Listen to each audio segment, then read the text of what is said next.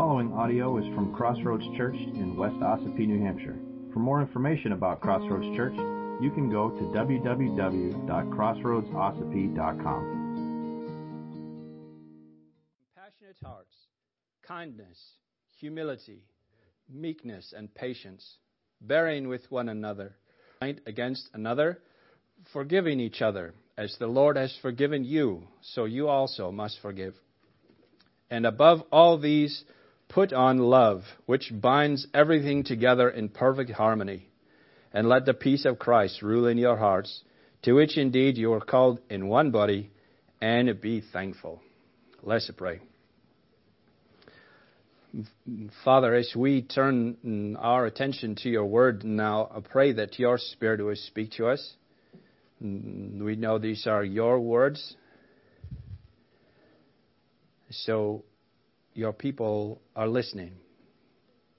I pray that we would have open ears and soft hearts, even if that wasn't our plan this morning.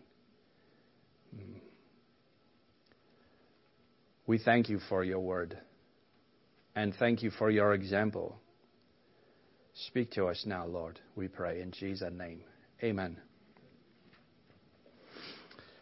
Well, again, maybe I'm the only one that feels this way, but I think that far too often Christianity is characterized as a list of don'ts.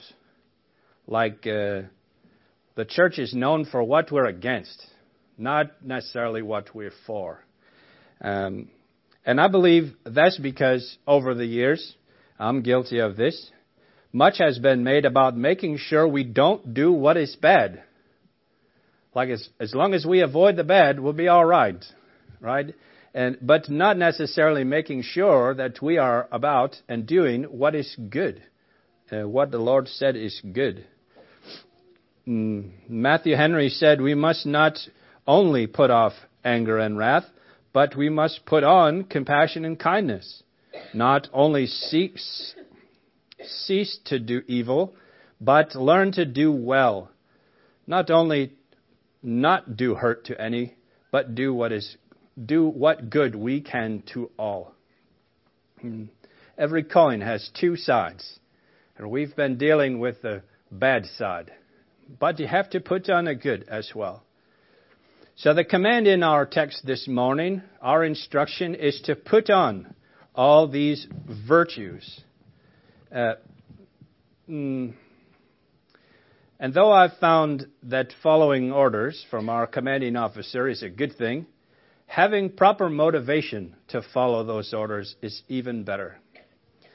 What I mean is we can dutifully obey God's commands in Scripture. God says, be compassionate and kind and humble and meek and patient and forgiving. So that's what we're going to do. That's easy. But simply adhering to a code will only motivate us to go so far. That's just outward behavior. And blind obedience is not necessarily what the Lord is after for us. There's a young man who lives in my house. I won't name him. Uh, but um, you can't under, uh, you can't explain how to do something. This is how it must be done. And he will take that in. But until he understands the why, it must be done. How doesn't matter. It doesn't get done until he, under, until he understands the why. Um, so he's really good at setting picks now in basketball because he understands why it must be done. Anyway. So why should we be motivated to put on these virtues other than to just be obedient? This is what God says. It's just what I'm going to do. Well, Paul answers the questions four words into verse twelve. As God's chosen ones, holy and beloved. He doesn't say, as God's mindless drones. He says, as God's chosen ones, holy and beloved. And these words are not by accident. We can skip over them real quick. I was just addressing the letter, right? So let's go on to the meat. No. The order of the words follows the order of things.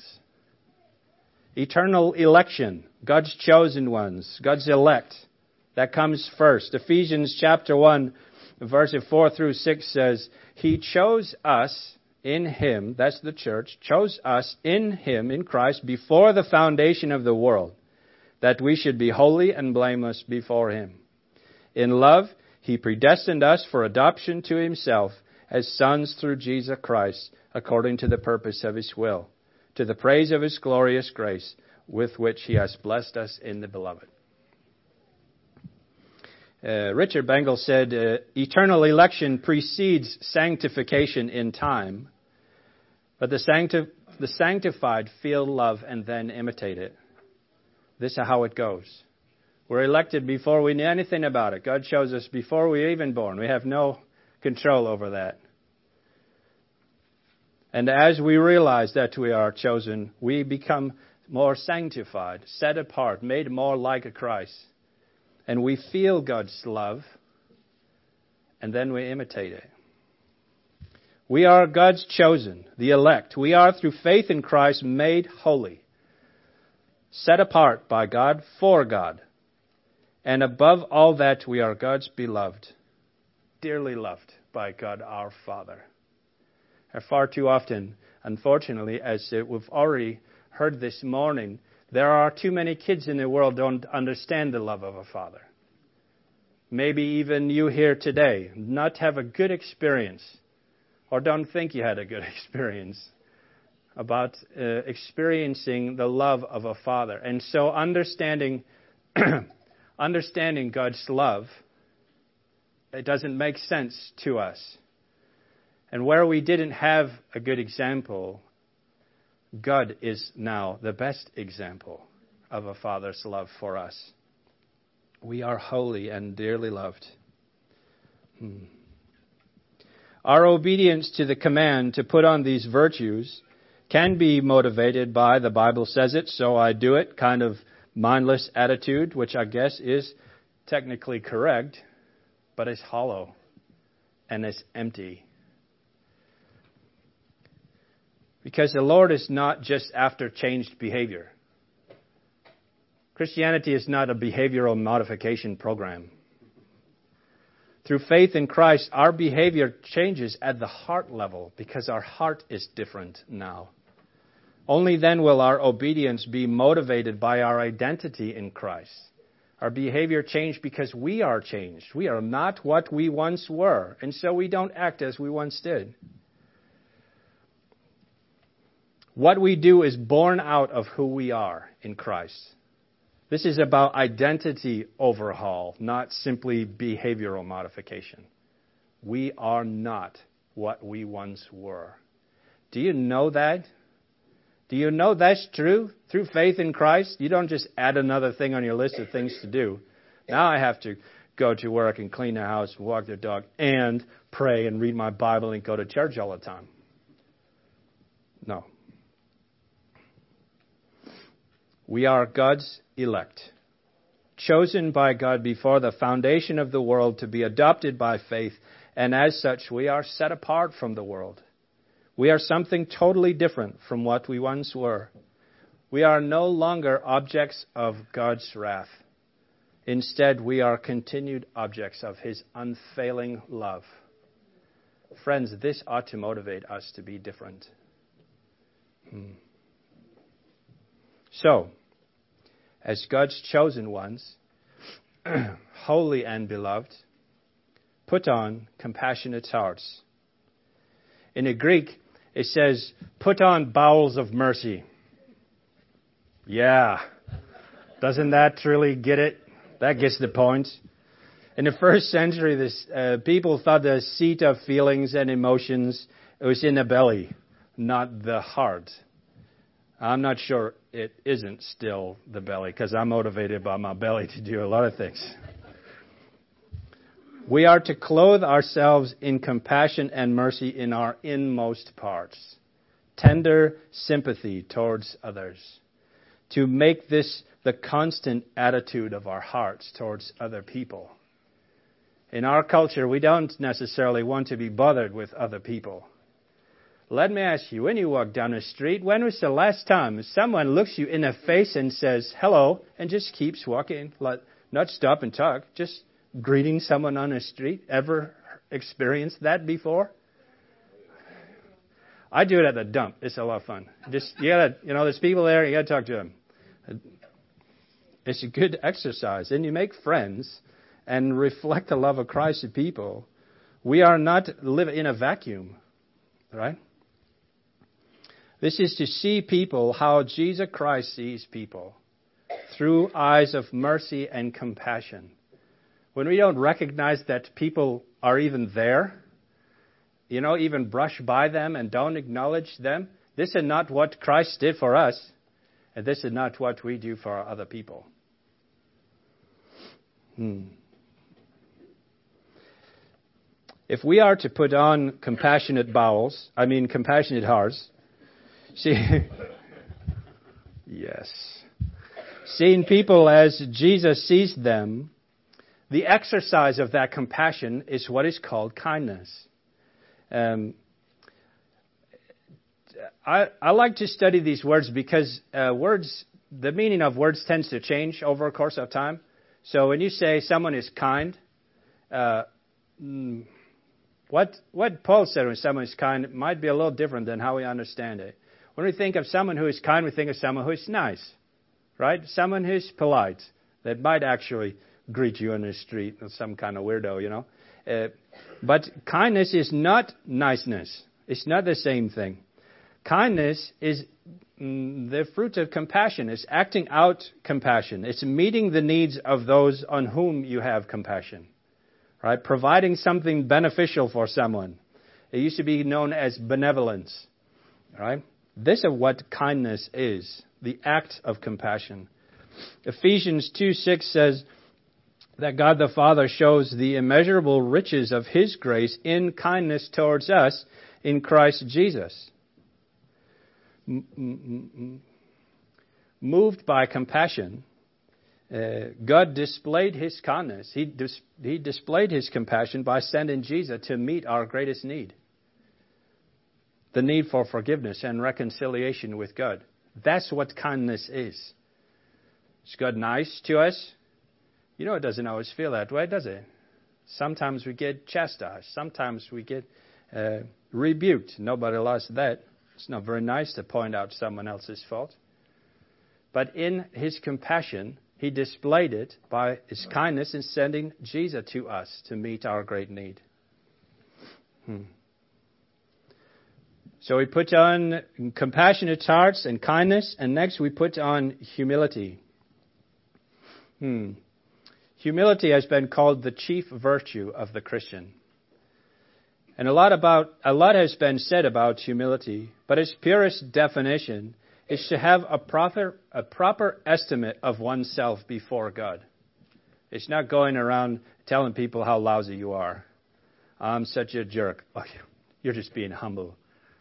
Uh, no, that's not humility. Uh, it's not the same. It's to recognize the reality of what we truly are. And what we truly are is in desperate need of God's grace. And it's to the humble that God promises to give grace. James four six and First Peter five five both quote the Proverbs that says God opposes the proud and gives grace to the humble. Philippians chapter two, I think, has the best definition of humility in action.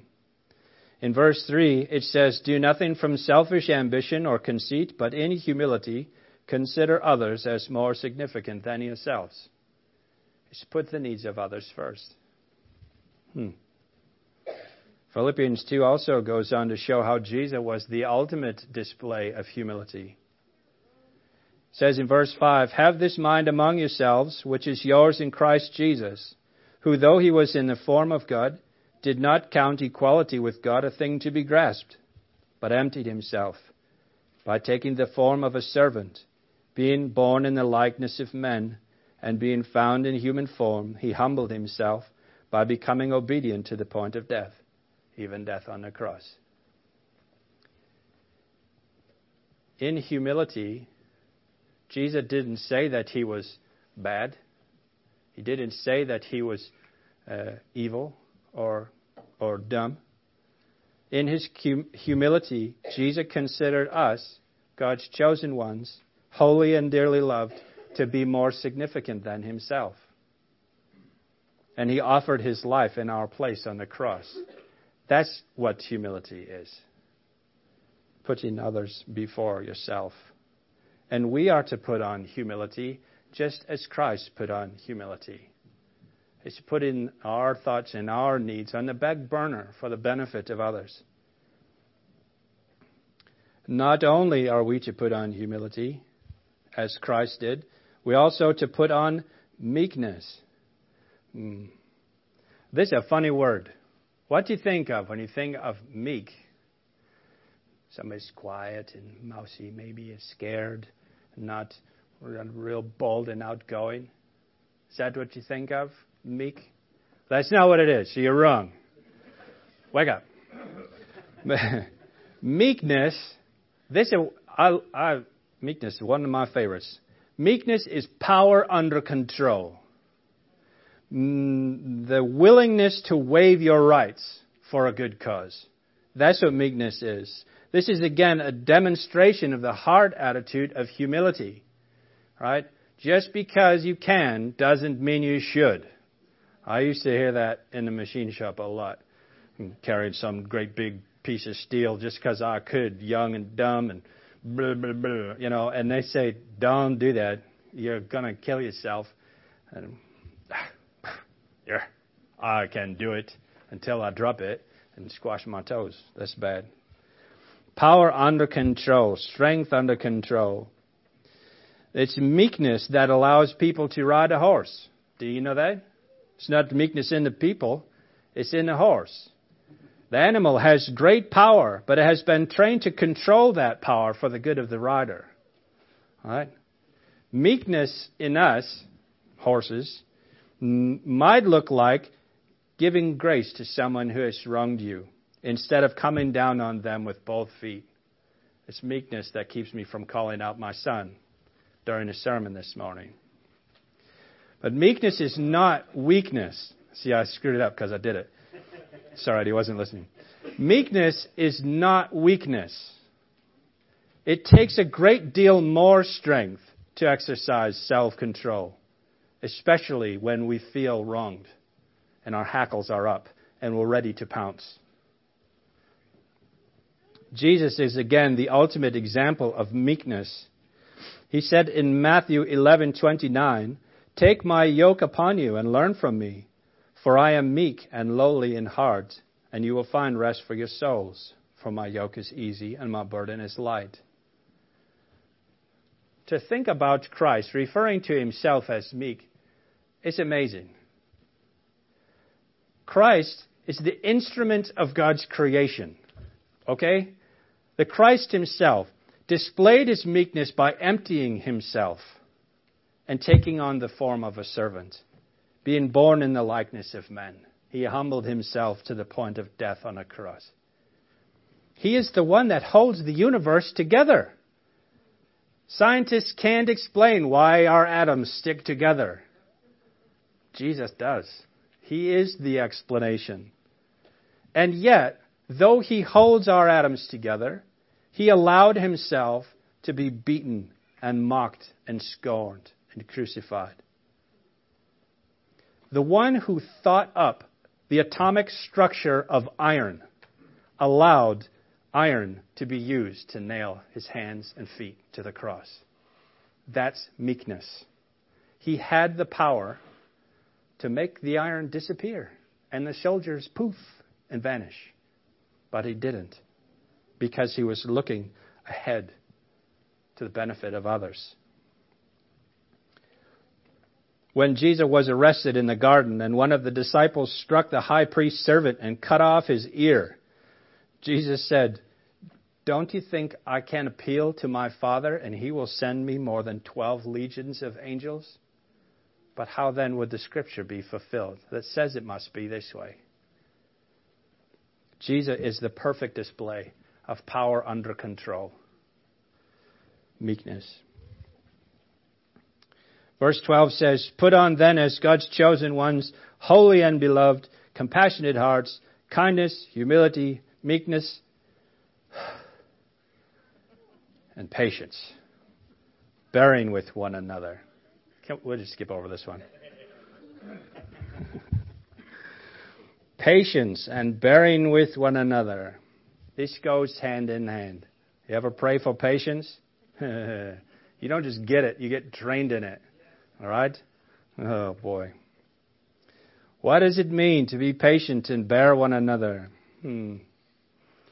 Basically, we are to endure one another's exasperating conduct and not kill each other.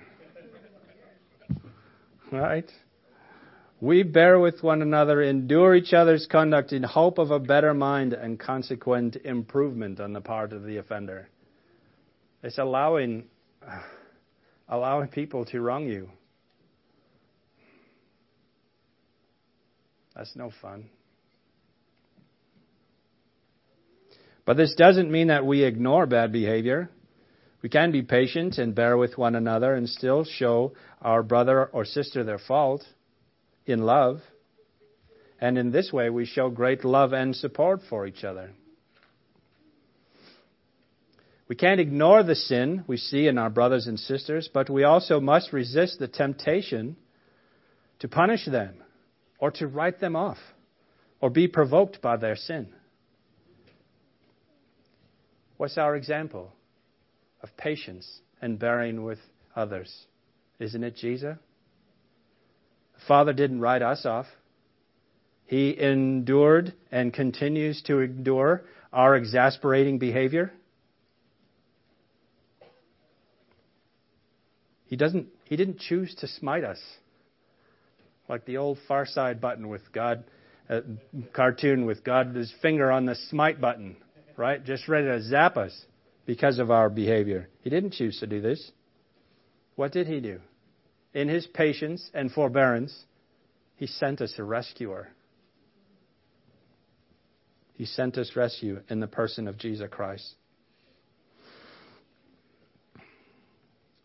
And so, alongside the heart attitude of patience and forbearance goes forgiveness.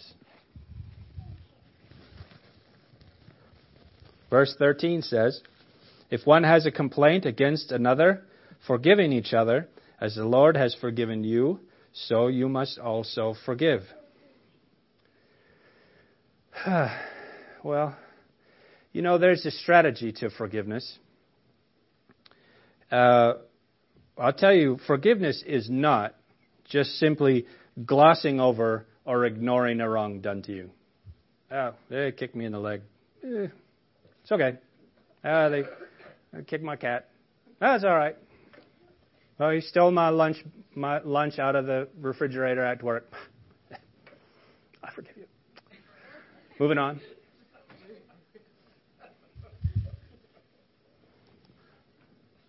Hmm. Forgiveness is not glossing over. Forgiveness is not ignoring a wrong, especially between brothers and sisters. This is like um, when you get something stuck in you. Maybe I hear of birdshot for hunters. Get a pellet, embed it in the skin, and it don't dig it out. And it just heals over, right? But it's still there. And it's never right until you get that thing out of there. Forgiveness is the same way. The wrong must be confronted in love first. That thing needs to get dug out. God does not gloss over our sin, does he? He does not ignore it, does he? He didn't. Instead, he gave us a means to deal with it and be done with it. As far as our own need for forgiveness by God, we have to confess our fault first. We must repent, very popular topic, turn from it, and then we will be forgiven. Can't forget that. Just keep on sinning. Oh, I'm already forgiven, so that gives me license to do whatever I want. No, it doesn't. Sin is still sin. That's not going to change. Just because Jesus came and died and dealt with the eternal consequence of our sin doesn't mean that sin no longer exists. We're still tempted. We still sin. We still fall short of the glory of God. But by his grace, we have a means to forgiveness through Jesus. Mm. The same is true for the need for forgiveness between people. The offense must be confronted and loved, confessed and repented of, forgiven and then forgotten. This is how the Lord does it for us. It's exactly how it works. We confess our sins. He is faithful and just to forgive us our sins. Cleanse us from all unrighteousness. He doesn't see it in us anymore. So the, how the Lord does it for us, and it's how we must do it for each other. Matthew eighteen is a great outline for this. I encourage you to look that up on your own time for further study. What we must remember is that God the Father freely forgives and graciously forgives, and that he is our model to follow. We can't forget how much we have been forgiven, because when we do, remember, it will motivate us to forgive others even more. Who am I to withhold forgiveness? I know what I've been forgiven for. Hmm. And above all these, put on love, which binds everything together in perfect harmony. And let the peace of Christ rule in your hearts, to which you are indeed called in one body, and be thankful. And we've talked about this love before, agape love. Do you remember? This agape love is the belt over our new overcoat that holds it all together. We have dealt with this true definition of agape, agape love. Remember, it's hearts and flowers and all about how you feel. No, it's not. Agape love, to love is to consciously choose to put the good of others before our own. Isn't that exactly what we've been talking about? Consciously choosing the good of others, feeling compassion and exercising it in acts of kindness, humbling ourselves and putting the needs of others first, controlling whatever power or strength we might have for the good of someone else, being patient and bearing with the exasperating behavior of our brothers and sisters, and forgiving others as the Lord has forgiven us. This is love. This is how love binds them all together. These heart attitudes and actions are all outward looking, all outward focused. They see the needs and the faults and the failures of others, but in response to God the Father's attitude and actions towards us, we respond to others with love and grace. When we see it from this perspective, loving because we are loved, acting this way because God acted this way towards us, showing mercy because we have been shown mercy, only then can we truly allow the peace of Christ to rule in our hearts, as we have been called together in one body to do. And we will be thankful when we do so. Verse fifteen of Colossians three was the first verse I ever taught anyone on. Uh, when I was a counselor at Camp Adventure, way back in nineteen ninety-five, before half of you were born. And it is... Verse fifteen of Colossians three is further evidence of God's love for baseball. You can't see it there? Let the peace of Christ rule in your hearts. It could easily be translated, let the peace of Christ be the umpire of your hearts. Actually, more would be the umpire of your bowels, I guess. But we'll let it, we'll, we'll let it stay at hearts. This is an athletic term, right? Rule in your hearts. The, it's an athletic term in the Greek pertaining to the authority that establishes the rules, governs the contests, and hands out the prizes. That's what the umpire does. And it's this peace, not the warm feeling of ethereal bliss that we're going to get from all our yoga poses, but the peace between a holy God and a sinful man, made possible by his grace through Christ's death on the cross. That is to temper our every relationship. That's the peace that is to govern over how we feel and how we act. The peace of Christ is to be the umpire. Through faith in Jesus Christ, we are made acceptable to God. Our sins are forever dealt with. The Father proved his compassion, his kindness, his humility, his meekness, his patience, his forbearance, his forgiveness, and his love through Jesus. Our challenge, with his help, is to reflect his character as his children. And we have the perfect model to follow, and that's Jesus. Amen? Amen. Let's pray. Father, how can we ever thank you for showing your compassion through kindness to us in Jesus? Showing your humility and meekness, putting our needs before your own, our need for forgiveness before your need for glory. God, we are so grateful. I pray, Lord, that if there's anyone here this morning that does not know you and has not experienced your compassion and kindness, your forbearance and patience, your humility and meekness and forgiveness, I pray that this morning they would ask you for forgiveness. They would turn from their sin, put off the old way, and put on the new, as we've been discussing this morning. Simply turning to you in faith and asking for forgiveness for their sin and turning over control of their lives to you. I pray that we would all do that.